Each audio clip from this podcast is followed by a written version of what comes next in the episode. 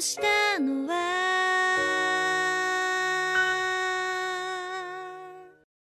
各位情绪细胞观察们，早安！我们是情绪细胞管理人，我是欢欢。我是巧巧，我是电电。你现在收听的是研究对象系列，在研究对象单元中，管理员将透过各式各样作品中的角色，同理或剖析该角色的遭遇和情绪，研究角色们的心境，理解角色魅力。 又来到我们研究对象的主题，我刚竟然在这个地方卡住吗？单人主题随便。总之，今天的主讲者是电电，让我们掌声欢迎他，让他帮我们开始说接下来的故事。好的，今天要讲的故事是《生之行》，它有原本是漫画作品，然后后面有改编成电影版，两个都非常好看。但我个人比较喜欢漫画版，所以今天的讲的剧情比较多，会是漫画中有出现的，但电影可能有一些细节没有出现过。好的，那我要开始讲了。萧子从出生开始耳朵就听不见，因此他与同才相处的过程里总是充满阻碍。求学过程中被霸凌欺负早已是萧子的日常。萧子的妈妈帮他转学到另一间小学。刚开始，新同学对萧子尽管充满好奇和疑问，但还是尽力的帮忙萧子。只不过好景不长，在其中一位同学石田的鼓吹下。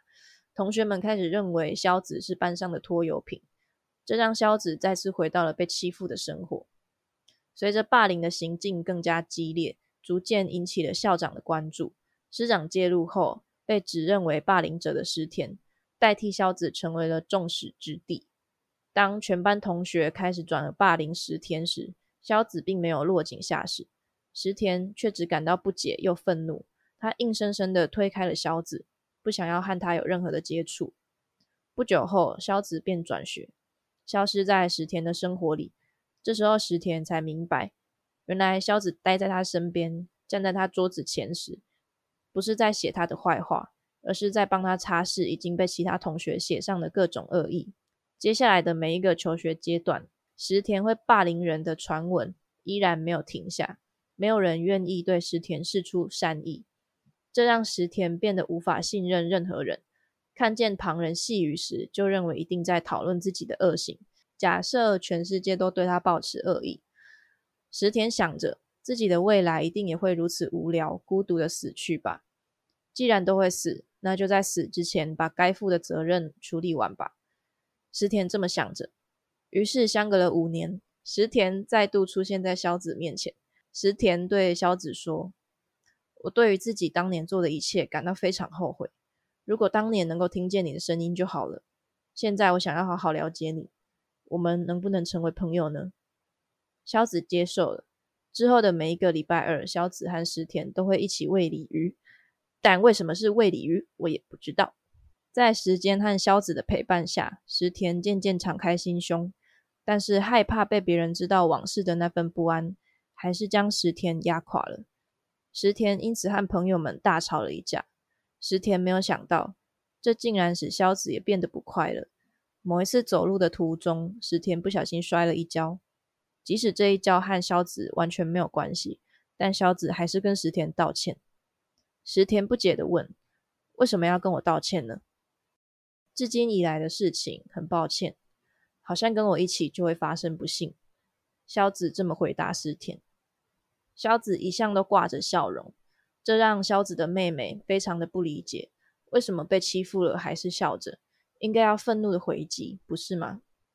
后来妹妹才明白，那是萧子想要讨好他人的笑容。萧子一直认为自己造成了其他人很多困扰，只要跟自己在一起就会不幸，所以总是道着歉，向平时欺负他的人说谢谢。于是，总是抱着这种念头的萧子。不久后，从自家的阳台上跳了下去。石田正巧到萧子家，把萧子拉起来时，换成石田自己从阳台上摔了下去。两个礼拜以后，速度与激情九。两个礼拜以后，石田醒了过来，他跟着某种宇宙力量拔除了身上的医疗设备，蹒跚的跑出了医院。在医院外，他遇到了萧子。萧子见到平安醒来的石田，痛哭失声。之后，两人答应了彼此，要帮助对方活下去。故事的最后，石田和萧子参加了成年礼，两人站在宴会厅的门前，犹疑着，不敢打开这扇门，因为在这扇门之后，就是小学时曾经相处过的同学们。但这时，石田牵起了萧子的手，他想着。在这扇门的后方，一定是痛苦的过去。不过，还有另外一个东西，就是可能性。而可能性无时无刻都能开始，只要人还活着。打开了这扇大门。好，那就是今天的故事。就是如果身边有萧子这种朋友，会觉得会替他感到难过跟惋惜吗？就是因为他明明就很温柔，可是却一直因为自己生理身上的一些天生的残缺被欺负这件事情，就会觉得大家干嘛？她明明就是一个可可爱爱的女生，应该会吧，一定会吧。但是我觉得这个作品它厉害的地方在，它虽然每一个人都有他自己的自私跟恶意，但是这个作品呈现出来的是他你。你看完，你不会去讨厌里面任何一个人，你都会有一点点理解他的他的心情，那就是可以理解他们行为背后的原因，但是不一定能接受他们所做的行为，这样子吗？嗯，应该可以算是这样。我觉得是一部很细腻，然后很情感蛮复杂，但是很细腻的描写出来的作品，我很喜欢，你很喜欢，我一直吵着要看。但我一直没有看，我觉得跟我喜欢重复的看我喜欢的东西有关。就是我是那种我很喜欢这个东西的时候，我重看十几次都没关系的类型。但我就很少再去，对，所以我就会很少再去拓展我的版图。我的版图就就大概这样，所以就会是其他人都说这个欢欢你一定喜欢，这好看的，这真的好看，你要去看。我就会嗯好，我会去看，嗯我也蛮有兴趣的，真的真的我真的蛮有兴趣的，真的你相信我。然后二零二三，你相信我。我稍微想过为什么我会这样，我会觉得我的时间固定就是那个量嘛，我就是拥有这些时间。那我要去看一个未知的东西，那我倒不如去看一个我我已知我看的会很开心的。对对对对对对，我现在就只想开心，那我不如去看一个我看几次都会很开心的东西。我干嘛去挑战自掘坟墓？没错没错。说回来，生之行啊啊！我觉得那个那个状态，萧子的状态，好像是有一个心理学名词的，好像是叫讨好型人格吗？哦，有有听过这个词。可是我因为没有没有，就是在知道这个故事之前，我没有去查相关的资料，所以我没有办法很笃定的说啊，好像就是那个情况。可是我觉得萧子那种想法，就是会让我想到讨好型人格之外，也会让我想到 PUA。就是被 PUA 的人，就会就会觉得发生这一切都是。但是我一直不太懂 PUA 的定义。我有看过是有人会说是 pick up artist，就是搭讪艺术家，但我不知道为什么搭讪会变成一个艺术。对，然后也有人说是情绪勒索。其实我我不知道，我不知道搭讪艺术家的那个说法，但我对 PUA 的理解是，比方说我跟你是伴侣关系好了。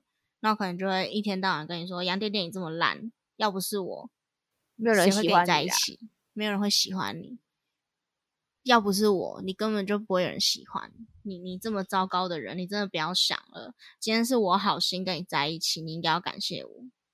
然后又会在很少数的时候会突然大崩溃，电电，我真的不能没有你啊！你看没有你怎么办？你那么好，没有你我该怎么办？所以你就会觉得我只有对这个人来说很好。我去别的地方都不会有人要我，最后你就会离不开这个人，有点像养套杀嘛。是是是是，对对，没错。那有养套杀这个词，为什么还要 PUA？我不确定。嗯，下次帮你问问网络上的人，真是麻烦。这位这样我还要学，也很累。原因居然出在这里啊！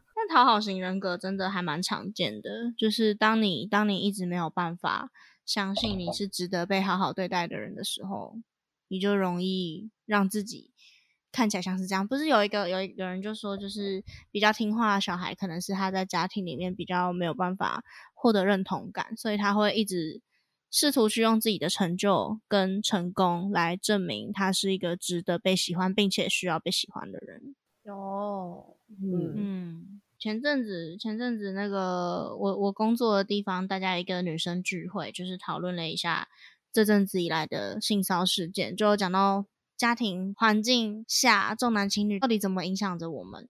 就理事长就有说，我发现我我一直以来，就是他到三十几岁，他现在四十几了，他到三十几岁的时候才去看心理医生，然后在剖析自己的过程中才发现，就是他因为一直被说很笨。然后成绩或者是任何的事情也都也都彰显着他可能天生就是资质没有那么好，所以可能就会让我想到萧子是是失聪的这件事情，就会让人家就会让他觉得天生自己就是缺人一等。可是理事长哦，他是我们协协会我们我工作的地方的理事长哦。就是头衔这么大、人脉这么广的人，但他还是这样想自己。他就说他去反刍了整个童年经历，一路以来才发现他拼了命当到这个位置，建立起这么好的政商关系，让自己看起来是一个所谓的成功人士，都是为了要证明他配得起这样的成功。可是为什么要？就是即使不是你也依然要是一个很棒的人，没有人是不好的人，所以。萧子的情况会让我想到，好像所有的不幸都因我而起。那我必须去证明我的自身价值，才有办法有活下去的感觉吗？所以最后就是十天还是跟别人吵起来，这让萧子觉得果然都还是因为我，所以选择跳下去。因为我没有看，所以我不知道这样子的诠释会不会很粗暴，会不会很片面。但这是我刚读完的感想。觉得萧子的家庭会让他有这种想法，因为他的家庭就是只有妈妈跟外婆在扶持他们姐妹俩长大。那妈妈因为妈妈生出了这个失聪的小孩，所以父亲那边的家庭就很不理解，很苛责萧子的妈妈。所以萧子的妈妈是一个很严厉、很不苟言笑的一个人。妈妈也会。请萧子去剪头发，剪一个男生的头发。他觉得这样子会让萧子看起来比较强悍，比较没有人敢欺负他。但是萧子在剪头发的途中，还是跟理发师描述了他萧子心中想要的发型，就是不会是妈妈想要的那个样子。那妈妈就是很生气，就觉得理发师到底在剪什么东西，为什么不照我说的剪？他就赶快拉着萧子离开了。所以，嗯，小紫的妈妈就是这样的一个角色，非常的压抑自己，就是因为婚姻上面的问题，非常的压抑自己，她也必须坚强起来，才可以保护她的两个小朋友。所以，我自己也是蛮心疼小紫的妈妈的，就是可以理解她为什么会这样子。所以，家庭环境，哎，对，造成了小子的情况。我们再。把宅男行不行搬出来一次，就是上一次的研究对象，我们有聊到，就是那个看起来颓颓的科学家 Leonard，他跟辣妹在一起的时候，一直一直心很不安嘛，因为觉得辣妹就是没有喜欢自己，随时都会跟别人跑掉。这跟他的家庭环境其实也有关系，因为 Leonard 的妈妈是一个科学家，那他从小就把 Leonard 当做一个样本在抚养，就是会把 Leonard。什么时候尿床了？什么时候开始第一次的自慰？吸吮奶头的时候，习惯是左边的乳房还是右边的乳房？这种内容，他妈妈都会把它写进他的书里，就是成为一个科学文献。可是当所有人都知道 Leonard Hofstadter 是这一个 h o s t a d t e r Doctor h o s t a d t e r 的儿子。的情况下，就会让 Leonard 觉得非常难堪。所以 Leonard 其实一直都在成长过程中需要去寻求妈妈的肯定跟支持，甚至是有一集是为了这件事情去跟妈妈互相就是有吵起来的。那这也让 Leonard 的自卑有迹可循，就是在面对他跟 Penny 之间的关系，他总是觉得自己是要被移下来的那一个。所以我觉得，我觉得这种自卑情绪、讨好型的情绪最。最大化就会变成消子的情况，就会是跟我在一起不会有人获得真正的幸福。就他小小的小小的情况，就会是我不是一个值得的人嘛，最终就会变成是我不仅不是一个值得的人，我甚至不不值得被好好的对待，那就会非常容易有一些比较沉重的，就是身边的人可能会比较难以负荷，可是绝对也不是这些人的错，我们太容易，这个社会太容易把小孩教成这个样子了，不会养不要生。我会想到之前有说过的《漂流家园》，就是主角也是一个小朋友，就是夏芽。就是我觉得夏芽跟萧子有一种都很相像的地方，是夏芽他因为从小爸妈吵架度过，所以就是夏芽就什么事都做不了，他也只能哭。可是他知道哭也没有办法改变，然后后来被带到。就是邻居家给他们家带就对了，然后他才他他就会活在认为说在别人的家庭他就是要乖乖的，因为我觉得他多少会觉得说，如果我今天犯了什么错或做错了什么事，会不会又会让大家吵架，让大家不开心，然后又会让他想到父母吵架这种感觉，所以即使他跟好朋友发生了什么事情，他也。不会说出来，他他的第一直觉反应就会是道歉，就是就会认为说今天这件事情都是因为我，所以才会变成这样子，都是因为我，所以爸妈才会吵架，就是因为我，所以朋友才会不开心。那那我就先道歉，反正只要大家好好的就好，我没有关系就这种感觉。嗯，我想讲个真人呢，可是我不知道妥不妥当哎。好，如果我们的收听者有这个团体的粉丝，那那嗯，我如果有冒犯得到的地方，跟我说，我在。扣奥店店，请他帮我把这一段剪掉，然后我们再重新上架。这是我想到唯一的方法了。好，好，就是呃，我最近因为我最近有在看男团，就是有一个团体叫 Seventeen，他最近很红。好，哇，你感觉好好紧张哦！我好紧张，我好怕被骂啊！我真的好怕被骂啊！我觉得韩国韩国团体的粉丝都很可怕。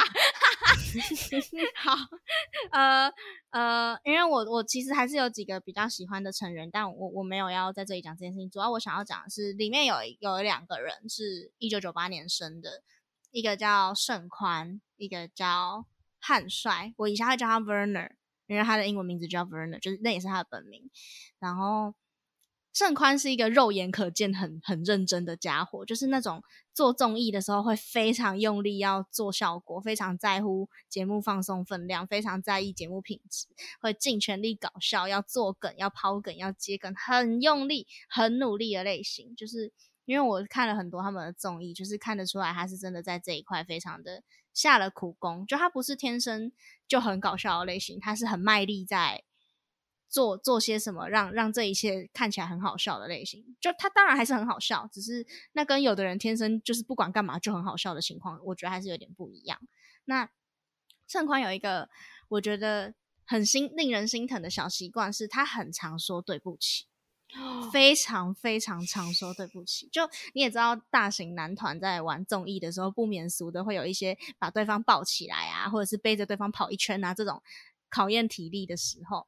盛宽在成人要背他的时候，就是他是主持人哦，就是他这时候可能要哎一二三哎我很重吧呵呵之类的，就是可可以开一些比较轻松的玩笑。可是他是很真心的，在成人背他的时候说：“哦对不起哦哦比亚内哦，嗯应该应该很重吧？哦我真的很抱歉哦十秒快到了十秒快到了哦哥真的很对不起，就是会一直一直这样讲，很经常性的道歉，然后。”我刚刚讲的那个 Werner 就是那个混血儿，他是他是他是双重国籍，不是他不是美国人，对不起，我讲错，他不是美国人，哦，他就是哦，我看到我看到了，来喽来喽，英德法韩混血美韩双国籍男艺人，OK，对对对，谢谢谢谢，好，我会特别把 Werner 提出来，是因为 Werner 他最常跟盛宽说没关系，肯加拿。就是很长很长，跟盛宽说没关系。他很常跟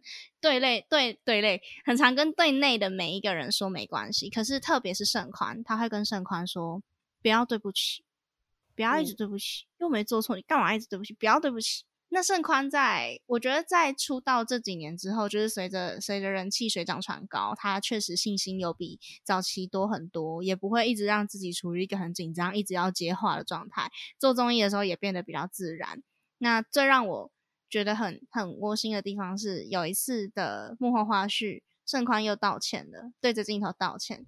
那他道歉完之后就说啊 p o n o n i 就是 Werner，Werner 要我不要一直道歉的，真是的。哦，很很暖心呢，对不对？对吧？对吧？很暖。就呃，我对他们两个也有 CP 啦。就嗯，CP 粉听到应该会哈哈，我不确定。反正好紧张啊，好紧张，真的好紧张。我真的没有在 p a c k e 上做过这种事。好，OK 的，没事的。总之，我会我会想到，就是这样自卑的人，这样惯性道歉的人。真的很需要身边有一个人一直提醒他说：“不要对不起，这一切都不是你的问题。”我自己去年刚出社会的时候，也是一直觉得我是我我很烂啊，我怎么样，我怎么样，我就很长很长很长跟我跟我的副理道歉。哎，很久没听到他出场喽，很长跟我的副理道歉，是道歉的程度是让我副理贴了一张，就是他就说我是不是应该要写一张便条纸贴在你的桌上。你道一次歉，我就画一杠，然后挤满了，你要请我吃饭，哇！然后我就说，我就说好啊，那就那就请你吃饭。他就他就不行，这招对你没有用，挤满了我就请你吃饭，这样你才有压力。加油，好聪明，很聪明。对，所以我就我就开始试着不要一直把对不起挂在身上，就那不仅会会让身边的人有点不知所措，也会。就是呈现了你的不自信之外，身边的人也会因此觉得哇，那你是不是真的就是抗压不够啊之类的？就当然别人不可以这样想，可是当你身边环绕着那样的气氛的时候，身旁的人都会有可能会被那样的气场影响。可是我不是，对我不是在检讨擅长道歉的当事者们，是希望大家可以。相信自己，不是不是所有的过错都必须要揽在自己身上。就看着看着盛宽变成现在这样很有自信的艺人，我也觉得跟着跟着觉得很开心。尽管我不能算是粉丝，嗯，那我想问，因为我的新同事也是一个惯性道歉的人，那所以如果真的跟他说没关系，这这就不用不用道歉，这不是你的问题，他会不会就是他又会？哦，抱歉，抱歉，我又抱歉了之类的，所以有哎，我有过哎，我就会在想，那我应该要怎么跟他说会比较好？我目前是没有任何作为，我目前就大大概跟他说，哦，这没事，这没事这样子。但我有想过，可是又好像没有资格去给人家说什么的这种感觉。不用，不用担心有没有资格啊，因为像。Werner 跟盛宽说不要道歉的时候，其实就是一脸很坦然，就是这有什么？这没什么，这没什么，对吧？不要道歉的，他是很很 chill 的，很轻松的，他也不会有怪他，你干嘛又道歉？或者是也不会有心疼他，哦，你不要再道歉，没有，他就是跟家拿，没事，不要道歉，不要道歉，就是他只是。不断的重复说着这件事情，并没有特别的去用什么样的情绪来告知这件事情。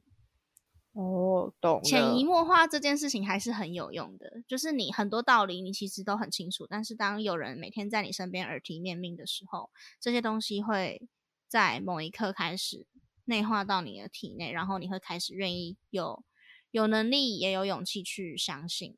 最后它会变成真的。嗯，我觉得讲的时候就可以比较云淡风轻吧，因为感觉会一直想要道歉，就是觉得啊每一件事情都很严重。但是我觉得你只要一直让他感受到真的没什么，真的很很 chill 的没事的。哦，对啊，对对，对我我最我还蛮常后来后来到现在这个工作环境。就是遇到一些，我觉得，因为志工们，就是我我我工作会接触到一些小朋友志工，就是高中生、国中生，容易看起来比较自卑一点，明明都是超优秀的人哦。所以当他们就是有点磕磕碰碰的时候，我都会哦，快别这么说，你最好，你最优秀。那他们会笑出来吗？会，他们会笑出来，但这件事情就会就会很轻松的过去。所以我觉得。我我不敢讲对他们来讲有没有什么大影响，我也觉得我应该没有伟大到那个程度。可是我觉得这是一个在那个当下你你感到你你是被道歉的人，可是你并不认为这件事情需要被道歉的时候，这是一个很轻松的化解方式。因为我觉得你可以用食指嘟上他的嘴，然后说：“我不许你这么说。”哇，吐了！哇，霸道总裁啊，这是什么风格？我要吐了！因为你会被延上，我跟你说，怎么会？请问是要演什么？我问你，这算性骚扰吗？算骚扰？有没有性？我不知道，算骚扰。但但有骚扰，有让我不舒服，算骚扰。你让我很不舒服，好好笑。好，你隔着麦克风侵犯了我，干。所以 那件自卑的孩子一直都很难很难救赎啦。我我我自己也还是在这个关卡里面周旋啊，谁不是呢？哎呀，在意识到这些的情况下，有办法立即的去让身边让自己处在一个有人要救赎你的环境里，会让自己好起来的容易一点。就像肖子。身边有一个石田，是是，希望他可以更为自己活一点点。希望他打开那扇大门之后有好的结果。哎，你已经连讲两集研究对象是打算打开大门的。哦，对，都根本有。哎哎，等一下，这集的下一个才是门哦。这个的下一个才是跟大家提早剧透了，没关系啊，我觉得没关系，大家也不会猜到是哪一个门的。对，大家也不会猜到是哪一个门的。我们来挑战电电连续挤满几个门，没有啦，没事，这样太为难你了。那我我要有奖品，铃芽之旅，铃芽之旅，我要把那个门关上。好啦，今天的研究对象呢，聊了一些关于情绪上的调试，就是有关自卑情节，自卑是怎么产生的？从生理缺陷，从家庭环境，从你生活周遭，或甚至那可能是你的人生内建系统，都有可能使你成为一个不自信的人。那不自信致使需要关心道歉的情况，是大家都不乐见的。希望常常把对不起挂在嘴边的人，可以想一下，到底是太过有礼貌。还是太过紧张、太过自卑导致的。希望大家都跟肖子一样，身边有人守护着。但希望守护着你的人，过去没有霸凌过你。我觉得这个设定，当然后面后面剧情走向有有让人性化的部分，就是化解掉这一个部分，但。我还是要提醒一下观众，如果如果如果你身边的人是曾经曾经对你进行言语攻击的话，可能要留意一下是不是养套杀 PUA。对，还对，还是要有基本的警觉心理。你你不你不应该遭受任何非必要的批评跟辱骂。建议可以，可是批评辱骂就不是你需要承担的范围了。如果你认为的现在在你身边守护你的人是这样子类型的话，快逃！爱注意哦，爱注意哦，快逃！你你值得更好的环境去给你更好的鼓励跟支持。那如果你有什么困难，或者是你有什么烦恼，也欢迎到我们的表单去填写我们的情绪树洞，可以寄放一些心情跟想法在那里。如果有类似的研究对象，或是你跟肖子。感同身受，你从小子身上看到了部分的你自己的话，也可以来情绪细胞的，呃，突然要讲什么来着？Apple Podcast、IG 哎之类的，就是任何可以找到我 们的地方，可以可以来跟我们分享。那如果你想要投稿，想要投稿研究对象，想要投稿感官容器，或是以前的观察日志、模行为模拟器等等的，也都可以直接在我们的表单里面填写。我们表单都分类好了，应该还算好操作。那。今天的故事就差不多到这边，大家晚安，晚安。